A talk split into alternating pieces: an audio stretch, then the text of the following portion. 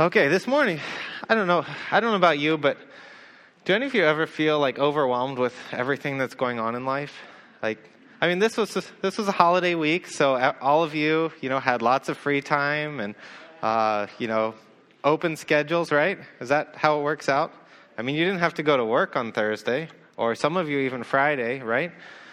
So you know, we live in a society that is, is very fast paced. If it's not, you know, if it's not one thing, it's another. You have, you know, you have kids' sports to go to. You have uh, holiday gatherings at, at one family and extended family, and the cousins that you used to know really well, and um, aunts and uncles. Uh, we have, you know, we have sports games to watch. We have uh, so many things that that you know, we pl- we pack full of our pack our schedules full of. Uh, and then we have the other little interruptions. We have, you know, the little text messages here and there, the, the Facebook notifications, the, the ESPN updates uh, that just kind of pop into our lives at this point. And uh, just our, our minds are at times flitting from one thing to another. And it seems like it's a very rare time that we can just focus on one thing uh, that we can just uh, be able to concentrate on something. And I think one of our tendencies with that is to look at, at some of the ideas that, that are coming into society at this time that we need to just stop and we need to clear our minds of everything. We need to, to be able to just, um, just empty our minds and, and be able to just be at peace for a little bit. And so this morning we're going to talk about the topic of meditation. Okay, it's a it's a word that has uh, varying perspectives depending on what your background is, depending on what what different uh, cultures you grew up in. And uh, so we're going to talk about some of those different perspectives on meditation. But there's one thing, it, it is appealing. It is appealing to be able to to look at something and say, you know, I want to just block out everything else. I want to be able to, to meditate. But we have to be careful because different, uh, different people have different meanings with that word. Uh, this quarter, we've been teaching a class on cults and world religions. And so for the past couple weeks, we've, we've talked about the occult. We've talked about Hinduism and Buddhism and some other Eastern religions. And wrapped up in a lot of those, uh, there is uh, a key facet of meditation. Okay, well, is what they mean by the word meditation, is that the same thing that, that we should be practicing? Uh, is, it, is it different? How is it different? Uh, so let's take a look at that today. Um, first, let's look at some of the, uh, the wrong approaches to meditation. Meditation that does not fit our biblical interpretation. Uh, so the first of all, first first one we're going to look at here is uh, pagan, Eastern, and New Age meditation. And now these are, will all have varying different slants on the term of meditation, uh, but they all kind of come from a, a pantheistic viewpoint, meaning that you know everything, God is everything, everything is God, um, there's you know different interpretations of that too, but but at least they're coming from that viewpoint. So when you hear them talking about meditation, they're going to come up with with different methods of of meditating. Uh, they'll have some breathing techniques. You know, you want to to calm yourself. You want to breathe slowly and deeply. Okay. They'll have some visual, visualizations. So when you're meditating, you need to breathe you know, a certain way. You need to picture this in your mind. They'll also have different positions. Okay, you should sit this way. You should be in this environment. And those, they'll, you know, will specify all of these different criteria for what you're doing. Then another method that they employ is emptying the mind of rational thought. Okay, so you shouldn't be thinking about, you know, problems or issues or uh, solutions or whatever. You should just your mind should be should be empty. Uh, sometimes they employ asceticism, so you should you should bring some things into your your meditation that that make things difficult. Whether that is sitting perfectly still or it's sitting on a little pole or um, whatever the case may be, uh, they think that some of those situations or those um, constraints that you put on yourself can help you meditate better. And what is the purpose thereafter? Okay, there's a couple different purposes uh, that they specifically want to achieve with meditation. Okay, first of all, they want to overcome the desires of the body. Uh, there are some elements of, of this type of meditation that are, you know, go all the way back to, to Gnosticism uh, in the early centuries after Christ, uh, where they have the viewpoint that the physical is bad and the spiritual is good. So for them, they want to, to, to create some sort of disconnect from the physical body to the spiritual. So they will, they will subjugate their physical body and be able to focus only on the spiritual, uh, overcoming the desires of the body. Uh, in Buddhism, this is a this is a key element where you want to be able to overcome uh, the evil forces. They also want to attain a state of tranquility or spiritual enlightenment. So through this meditation, they want to be um, completely peaceful, and at the same time, um, be able to to take their spiritual level up another notch, um, to be able to be spiritually enlightened. Uh, with with their pantheistic viewpoint, they want to become one with the universe. So they view this whole universe as being um, an aspect of God. And through meditation, they can kind of join that. Uh, so that's kind of that's one of their one of their purposes for meditation. Another that uh, you'll find very common in the New Age movement is personal wellness.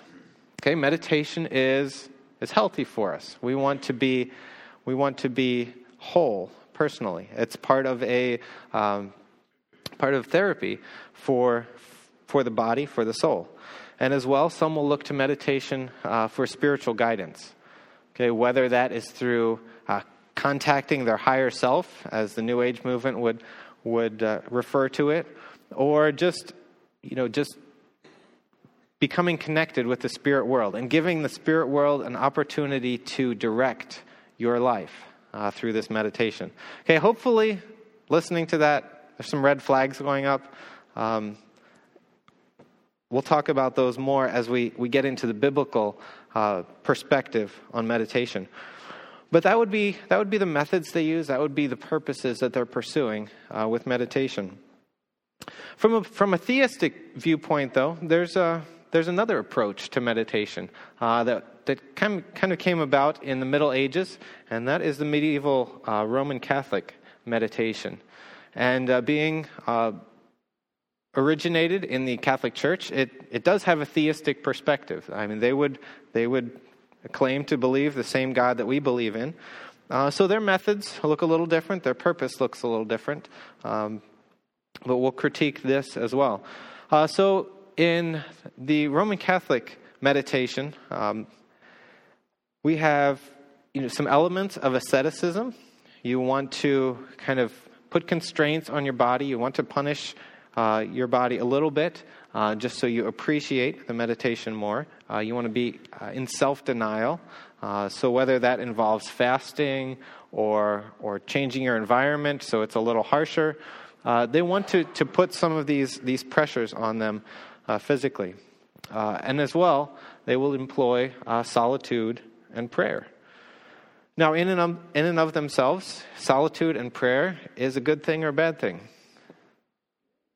Good. Okay, we read often of Jesus Christ leaving the crowds, of leaving the, the situation that he's in, leaving the disciples, and going away to be by himself and pray. Okay, so by itself, um, that's not bad.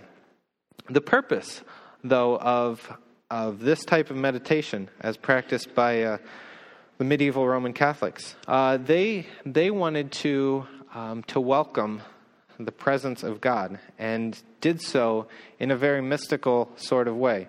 Um, so they wanted, they wanted the presence of God to come near them, and they thought they could do this uh, by, by practicing meditation. Uh, they wanted to, uh, to be in a place where they could meet God and receive the impressions of the Holy Spirit.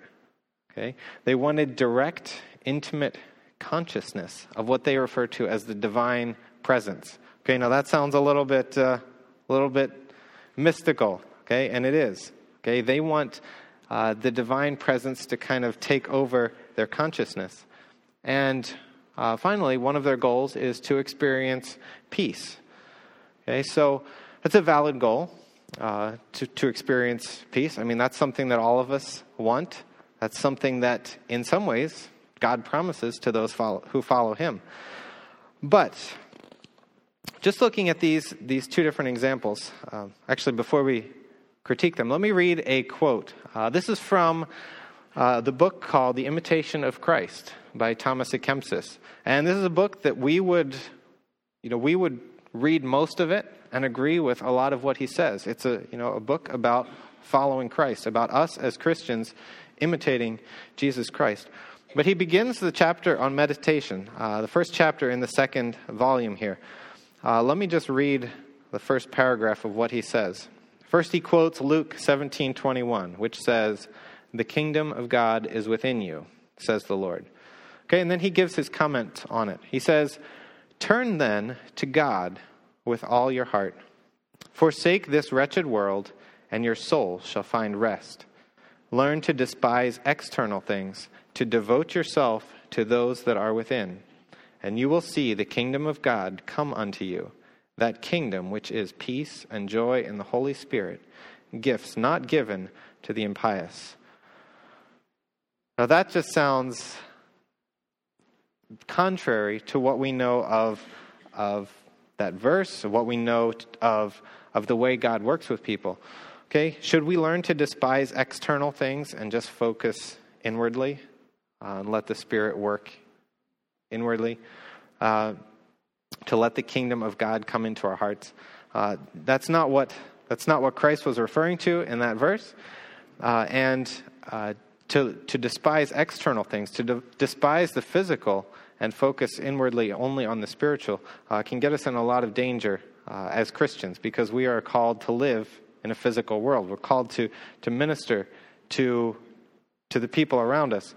Uh, so the inward focus, de- uh, desiring something mystical or, or magical to happen in, uh, when we get ourselves in the right situation, is not, not the focus of our Christian life. Uh, so both of these groups are you know, they have some they have some good goals. They have some some goals that we would say are off off base. Uh, but some of the things that they they desire, okay, they desire to seek peace. Is that something that we as Christians can aspire towards? Yes, but how do we how do we get it? How do we get peace with God? Is it by emptying our minds and, and blocking out everything else?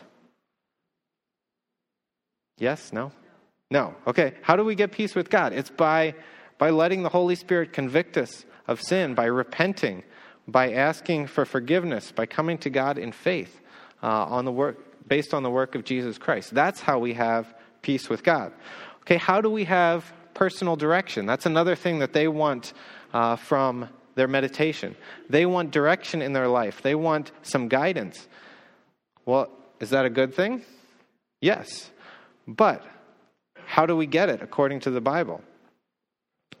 From the Bible. Okay, this is this is thy word is a lamp unto my feet and a light unto my path. That is what gives us our direction. That is how we know the will of God, is because he reveals it to us. Okay, through the Bible. What about a spiritual experience?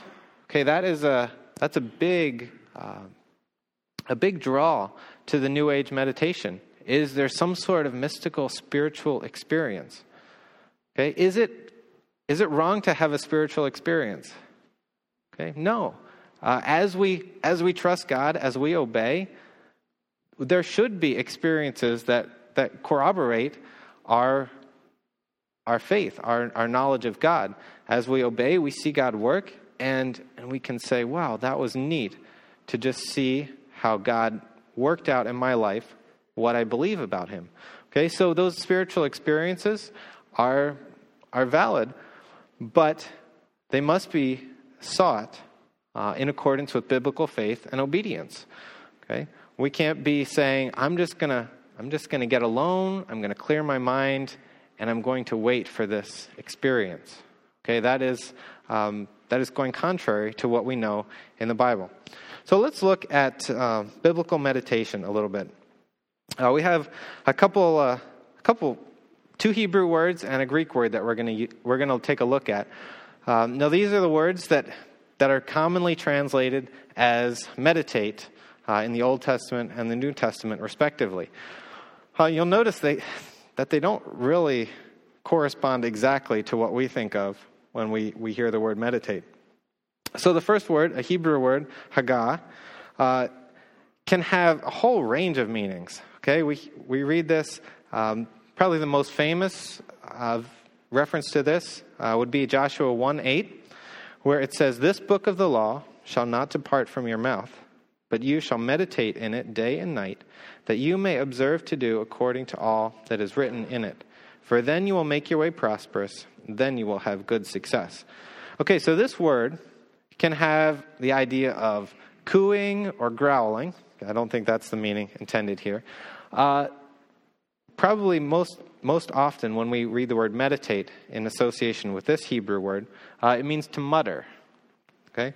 So here in Joshua 1 8, uh, when he's talking about you shall meditate in it day and night, it's kind of like uh, have you ever been ever ever walked into a room where you know somebody thought they were alone and they're just kind of walking around and their mouth's moving and you hear some sounds coming out and you're like hello are you talking to somebody? And they get all embarrassed. And that's that's the kind of thing that this verse is talking about. You're just kind of mumbling to yourself. You're muttering. You're repeating uh, these these words. It's something that you're thinking about kind of talking to yourself about uh, but the content of what you're talking about uh, in Joshua 1 8 is the book of the law, the commandments from God. Um, this, the word can also mean to speak out loud or to proclaim. Uh, so, not just the, the muttering, but also speaking, telling other people. Uh, so, you know, when we look at this word, um, we read that, you know, that phrase in Joshua 1 8, uh, it also shows up in Psalm 1, uh, verse 2. But his delight is in the law of the Lord, and in his law he meditates day and night. He mutters, he repeats these things day and night. Psalm 35, verse 28. And my tongue shall speak of your righteousness and of your praise all the day long. Okay, that seems to be more of an outward proclamation. Uh, my tongue shall speak of your righteousness and your praise all the day long. Okay, another Hebrew word. Uh, this is one we're going to look at a little closer uh, in Psalm 119. Uh, it's the word sayah. Okay, it means, again, a lot of different meanings, a lot of different possible meanings uh, translated into English. Uh, to praise, lament, or one that we wouldn't usually associate, associate here is complain. Okay, can have the idea of complaining. To occupy one's attention or uh, the use we're most familiar with to think upon. Uh, so in Psalm 77, uh, the psalmist writes, I remembered God and was troubled. I complained and my spirit was overwhelmed. Uh, now, most of us don't associate complaining with meditation, but what is it about a complaint that would be similar to meditation? Okay? When you have something, let's say when my kids have something that's, that's wrong, let's say I've buckled them into their seats in the car and one of them has a toy stuck underneath them. Okay? They're going to complain about that because it's something that they can't get off their mind. It's something that they can't, you know, they can't change their attention to something else because it's annoying them, it's bothering them. It's, it's something constant a, a reminder in their mind that, that something is wrong. Uh, so, in a sense, complaint is kind of a, a negative meditation, um, whereas you know, we would typically view it in the positive sense as to think, of, think on something positive. Okay, so Psalm 77 3, uh, Job mentions this in uh, chapter 7, verse 13. He says, When I say, My bed will comfort me, my couch will ease my complaint. Uses the same word. Uh, and then Psalm 119, 23. Princes also sit and speak against me, but your servant meditates on your statutes. So he thinks upon his statutes. And then going into the New Testament, we have one Greek word uh, that's primarily used uh, for the idea of meditating, and it's the word mele, um, meaning it is a care or concern. Okay, uh, in 1 Corinthians uh, chapter 9, Paul writes, For it is written in the law of Moses, You shall not muzzle, an ox while it treads out the grain. Then he asks the question Is it oxen God is concerned about? And that word concern is the idea of what we translate sometimes as meditate, uh, mele. Uh, 1 Peter 5 7, casting all your care upon him, for he cares for you. He's concerned. It's something that is on his mind, uh, something that is, is pressing to him. 1 Corinthians 7 21, were you called while a slave? Do not be concerned about it. But if you can be made free, rather use it. Okay, so he's saying, do not be concerned. Don't let this weigh on your mind. Don't let this overtake your, your, your thinking. Uh, the, this word uh, in Greek is also the same word that's, that's used to translate um, that second Hebrew word we looked at, sayah, uh, from Psalm 119. Uh, so there's some, some overlap between those two. So, looking at these, these words uh, and then taking several uh, biblical passages into, into consideration, let's just make some, some general observations about what is, what is biblical meditation. What does it look like? And then we'll get specific uh, with Psalm 119. Okay, generally, biblical meditation has an object. Okay? It is thinking about something, it is considering a principle, it is contemplating a truth. Almost every time you read uh, these terms, meditate, uh, throughout the scripture, there is something that is being meditated on. Okay? Whereas in the New Age, in the Eastern sense, meditation is not thinking about something. Usually there's maybe some some verbal um kind of things, chants to go with it to help you not think about something.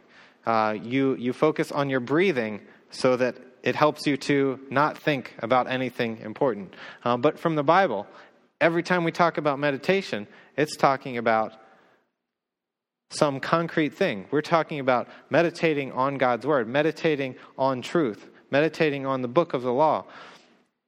And um, Philippians 4 8, uh, a different Greek word, but uh, similar concept. Uh, it's just not used as much, uh, where it says, Whatsoever things are true, whatsoever things are pure, whatsoever things are lovely. Uh, think on these things. Okay, reason on these things. Let your mind process these things. Um, so we see that uh, the goal is never to empty your mind. Okay, that's not something that we find in the Bible. The goal is to fill your mind with the right things. Okay, in fact, we have warnings about, um, and not specifically in this context, but warnings about emptying your life of bad things without replacing them with good things. Okay, biblical meditation also is not constrained to a specific location or position. Okay, Deuteronomy uh, 6 6. Uh, let's, let's turn there. That was a, a very key passage in, in Old Testament Israel's life. Uh, it begins with this statement of their theology Hear, O Israel, the Lord our God, the Lord is one. You shall love the Lord your God with all your heart, with all your soul, and with all your mind. And Deuteronomy 6, verse 6 And these words which I command thee this day shall be in thine heart and you shall teach them diligently unto thy children. You shall talk of them when you sit in your house, when you walk by the way, when you lie down, and when you rise up. And you shall bind them for a sign upon your hand, and they shall be as frontlets between thy eyes. And you shall write them upon the posts of thy house and on thy gates. Okay, so we see, uh, though the, the specific term for meditation is not used here, he is, he is very much promoting this concept of making sure that these principles are not forgotten, making sure that they are always on your mind, whether you're uh, going to sleep, whether you're getting up, whether you're walking, whether you're sitting, whether you're standing, whether you're at home, whether you're at work, these things should be part of your life. It should be something that we meditate on no matter where we are. So it's not constrained to a specific location or position, unlike uh, some of the other modes of meditation that we talked about. Biblical meditation also cannot be divorced from the Word of God. We'll look at this closer in Psalm 119 uh, shortly. But the Word of God is how we know God, it's His revelation to us. So if we want to meditate on Him, we know Him through the Word of God. We know Jesus Christ through what's recorded about Him in the Word of God. Uh, so we can't be meditating. If we're going to be filling our minds with, with God, we do so by meditating on His Word. Okay, that's how He tells us about Himself. Meditation, uh, in a biblical sense, must be done with the expectation of resulting change or action. Okay, meditation is not an end in itself. We can't say, all right, I have meditated, I've concentrated, I've focused on these truths, and now I'm done. Okay, why, why do we meditate? Why should we be thinking about, about God's Word? Why should we be thinking about God's law? Because it's His Word to us, and it should affect how we live. Uh, Joshua 1 8. Uh, I read this, this verse earlier. Uh, so for the Israelites, uh, the verse uh, the verse says that I'm getting confused here. Let me read it. Joshua 1 8.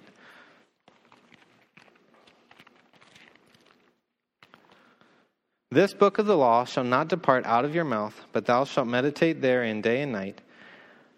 Why? That you may observe to do according to all that is written therein. For then thou shalt make thy way prosperous, then thou shalt have good success. Okay, so the Israelites, well, let's work backwards. The Israelites want to have success, they need to obey. They need to do what is written in the Word of God. In order to do what is written in the Word of God, they need to meditate, to think about the Word of God. Um, so the meditation produces obedience. Obedience produces prosperity for them. Uh, 1 Timothy 4.15. Uh, let's turn there. 1 Timothy 4.15.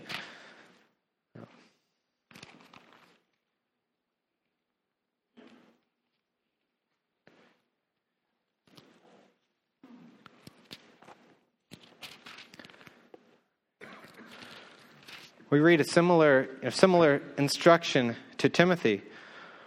Okay, Paul gives him several, several statements in um, verses 12 through 14. He says, you know, don't let anyone despise your youth, or even verse 11, these things command and teach. Let no one dis- describe, despise your youth. Uh, verse 13, give attendance to reading, exhortation, and doctrine. Verse 14, neg- neglect not the gift that is in thee. And then verse 15, meditate on these things. And then at the end of verse 15, why? That your, your profiting or your success, your, your progress may appear to all. Okay, so he's mentioning these things you should be something that you meditate on so that you can make progress spiritually. Not so that you can just have something to think about, but so that you can actually change how you live you can actually become more Christ like. So let's get specific uh, for us then. Uh, let's look at Psalm 119. Uh, as you know, Psalm 119 is a uh, basically a love letter to God's Word. Okay, it's included in God's Word, uh, but it, it is uh, the psalmist's expressing his love for God's Word, and it's a um, it's an acrostic, so each section begins with a different letter of the alphabet, uh, the Hebrew alphabet. And uh, he, does it, he does it in a way that, that there, are, there is some repetition. So we'll see um, themes that come up over and over here. But we're just going to look at the look at the words uh, that refer look at the verses that refer to the psalmist's meditations about the Word of God and and what what significance he gives to those. Uh, granted, he did not write Psalm 119 as instruction for meditation. He wrote it as an expression of his love for God's Word. Okay, but in light of that, we can we can see how that plays out in his meditation. So, in verses 23 uh, and then verse 78, let's start with verse 23. It says, Princes also did sit and speak against me, but thy servant did meditate in thy statute. Uh, verse 78 Let the proud be ashamed, for they deal perversely with me without a cause, but I will meditate in thy precepts. So, for us, meditation on God's word is an appropriate response in the face of opposition, mistreatment. So when we when we you know are confronted by someone who takes advantage of us, who mistreats us, this might be at work, this might be your spouse at home, this might be your kids, this might be uh, your employer, your uncle, your aunt. Okay, when we are mistreated, okay, the psalmist says, he meditates on God's Word. Fill your mind with God's Word. Uh, so it's an appropriate response in the face of mistreatment. Okay, meditation, uh, verse 27. Meditation should be based on an accurate understanding of God's Word. Okay, understanding of God's Word. Verse 27, uh, he says, Make me to understand the way of thy precepts so shall I talk of thy wondrous works. And the word talk there is uh, the same Hebrew word where we read meditate on or, or um, speak to yourself, okay? To think on. So, what's he saying here? And the, the way that this, this verse is, is constructed, the first, the first part of the verse, the first phrase, produces the result of the second. Okay, make me to understand the way of your precepts. So David's basically saying, I want to understand your precepts so that I can think and talk on them. Okay. I think one of the trends in modern Christianity is to, you know, to grab a little, you know, read a couple verses, grab a little truth from it, and, and then use that kind of as the basis for our meditation. But David here is saying, I want to know, I want to understand deeply, I want to have insight uh, on your word so that I can think about it. Not just some superficial level that, that I can uh, remember to make me happy throughout the day, but I really want to know so that I can think about that deep truth. Okay, help me understand what your precepts mean so that I can meditate on your teaching. That's a different translation of that same verse. Uh, then in verse 48, verse 48, my hands also will I lift up unto thy commandments, which I have loved, and I will meditate in thy statutes. Uh, meditation shows praise for and acceptance of God's truth. Uh, refers to them as commands and statutes in this case. Um, but it shows that we, we are aligning ourselves with what God says. God says this is important. Our meditation on that thing shows that we also view it as important. Um, verse 97. Then, very straightforward verse. Uh, oh, how I love thy law! It is my meditation all the day. What we meditate on indicates what we love. If we love something, we will probably meditate on it. Okay? If we're meditating on something, that's a good sign that we think pretty highly of it, or at least we care a lot about it. Okay? How many of you remember back to the days when you first fell in love, as the saying goes? Okay? Who captured your mind? When you woke up, when you were going throughout your day, when you were falling asleep? Okay? It was about that one special person. Okay? And that's what God wants from us. He wants Himself to be the one our minds are distracted to, not distracted from. So when we go about our day, He wants our minds to suddenly like turn to Him and say, Oh God, I, I love you. I want to think about you. I want to think about your word. Moving on to verse 99. It says, I have more understanding than all my teachers, for thy testimonies are my meditation. I have more understanding than all my teachers. Why? Because thy testimonies are my meditation. Meditation produces deep understanding and insight.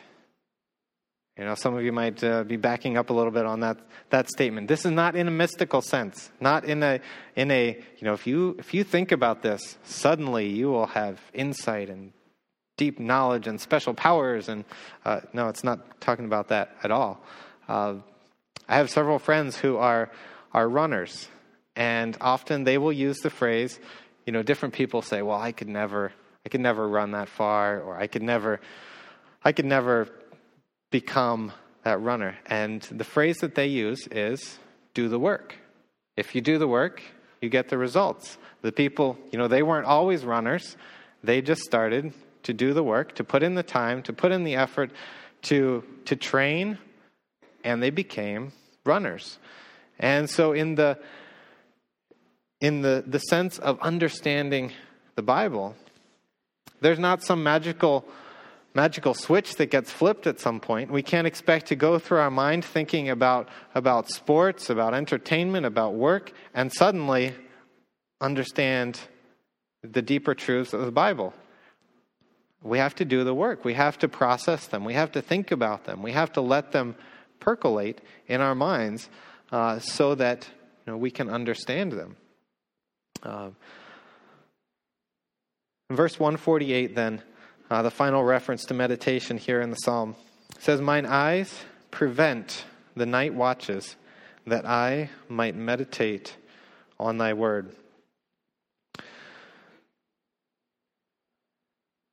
The, the concept that the, that the psalmist is getting at here is he's saying, My eyes both look forward to and during the night watches saying, That's a time I anticipate because I am I'm excited to spend that time thinking about God's word. In fact, it keeps me from sleep. I can't sleep because because I have this thing that I'm processing, that I'm that I'm thinking about. And that thing is God's word.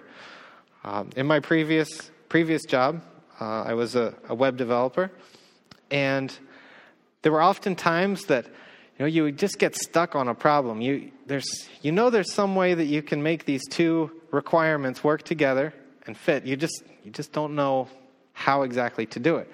And so think about it uh, during the day while you're at work, and then uh, during the evening, uh, you know, during downtime, that problem is back in your mind and you're thinking about it. And then you're trying to go to sleep and your mind's going like 100 miles an hour and you can't go to sleep because the problem's not solved yet. Uh, well, I think that is what, what David is referring to here. But he's saying that was God's word for him. God's word was, was racing through his mind. He was so elated to, to be thinking about it that it kept him up. And he was okay with that. It wasn't the kind of things that keep you up at night, like the same dream over and over again, over again. Um, you know, falling in and out of consciousness and just getting frustrated. Uh, that wasn't it at all. He was, he was really enjoying this time that he had at night, meditating on God's Word. So, uh, your notes there meditation on God's Word should rank high on our priority list. Um, not out of, out of guilt or, or out of uh, you know, this, this sense of obligation, but as we get to know God's Word more, it becomes a delight to think about. We think about the truths that are contained in it. Now, to get to this point, okay, so we see we see the value of of meditation. We see the we see the, the fact that that it really can produce change in us, but at the same time, you know, we're busy. We have things going on. We have things competing for our for our our brain space. I mean, we're the kind of society that we can't stand much much downtime, so we you know, even though we crave it, we fill it up with things really quickly. So when you have a couple minutes, you you know you you check for you know check your social uh, social uh, network, whichever one you're on, and see what updates have happened. Or you're in the car, and instead of having some quiet time, you, you turn on the talk radio or or listen to, to music or podcasts or whatever uh, you have in the car. Our minds like are just I don't know something about our society. We feel like we need to to multitask in all of the all of the different opportunities we have. Uh, I would encourage you just take some of that time and just have downtime uh, to, so we can cultivate uh, the habit of meditating on God's word. And, um, and as we do that, uh, it should become more and more natural. All right, so in conclusion, okay, in James, James 1, uh, 23 and 24, uh, let's just turn there. We have a couple minutes yet.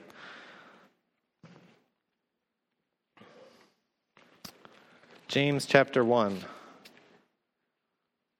23 and 24.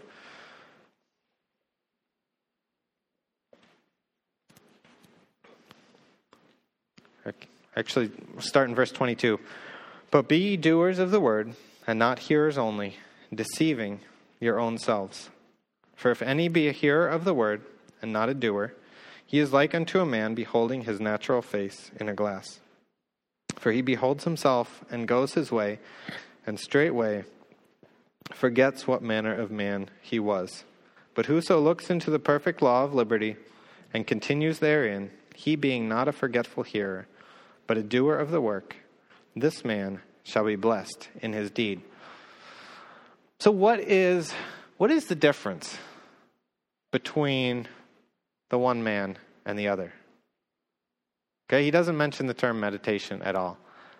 But when you think about it, one man forgets what was just talked about, what, what was just the information that he was just given by the mirror.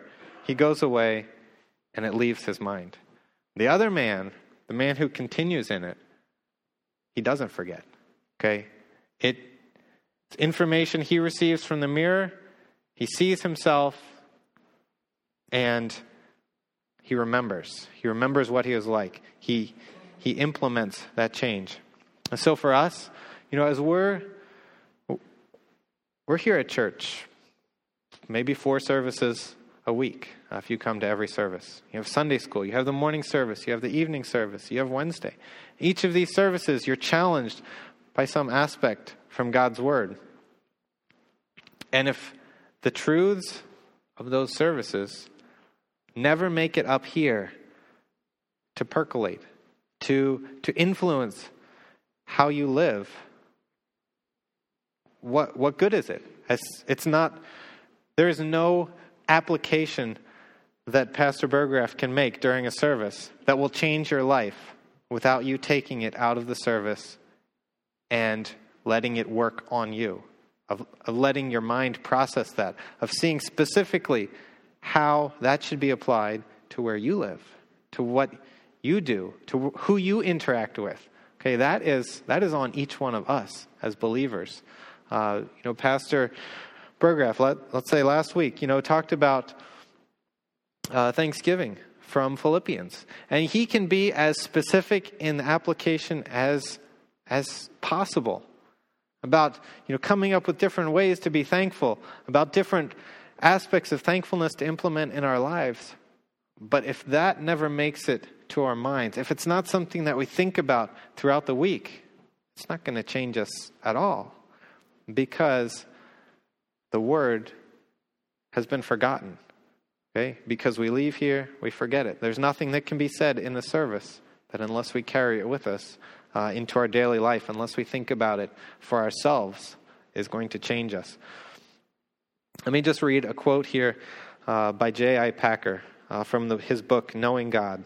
He says, How can we turn our knowledge about God into knowledge of God?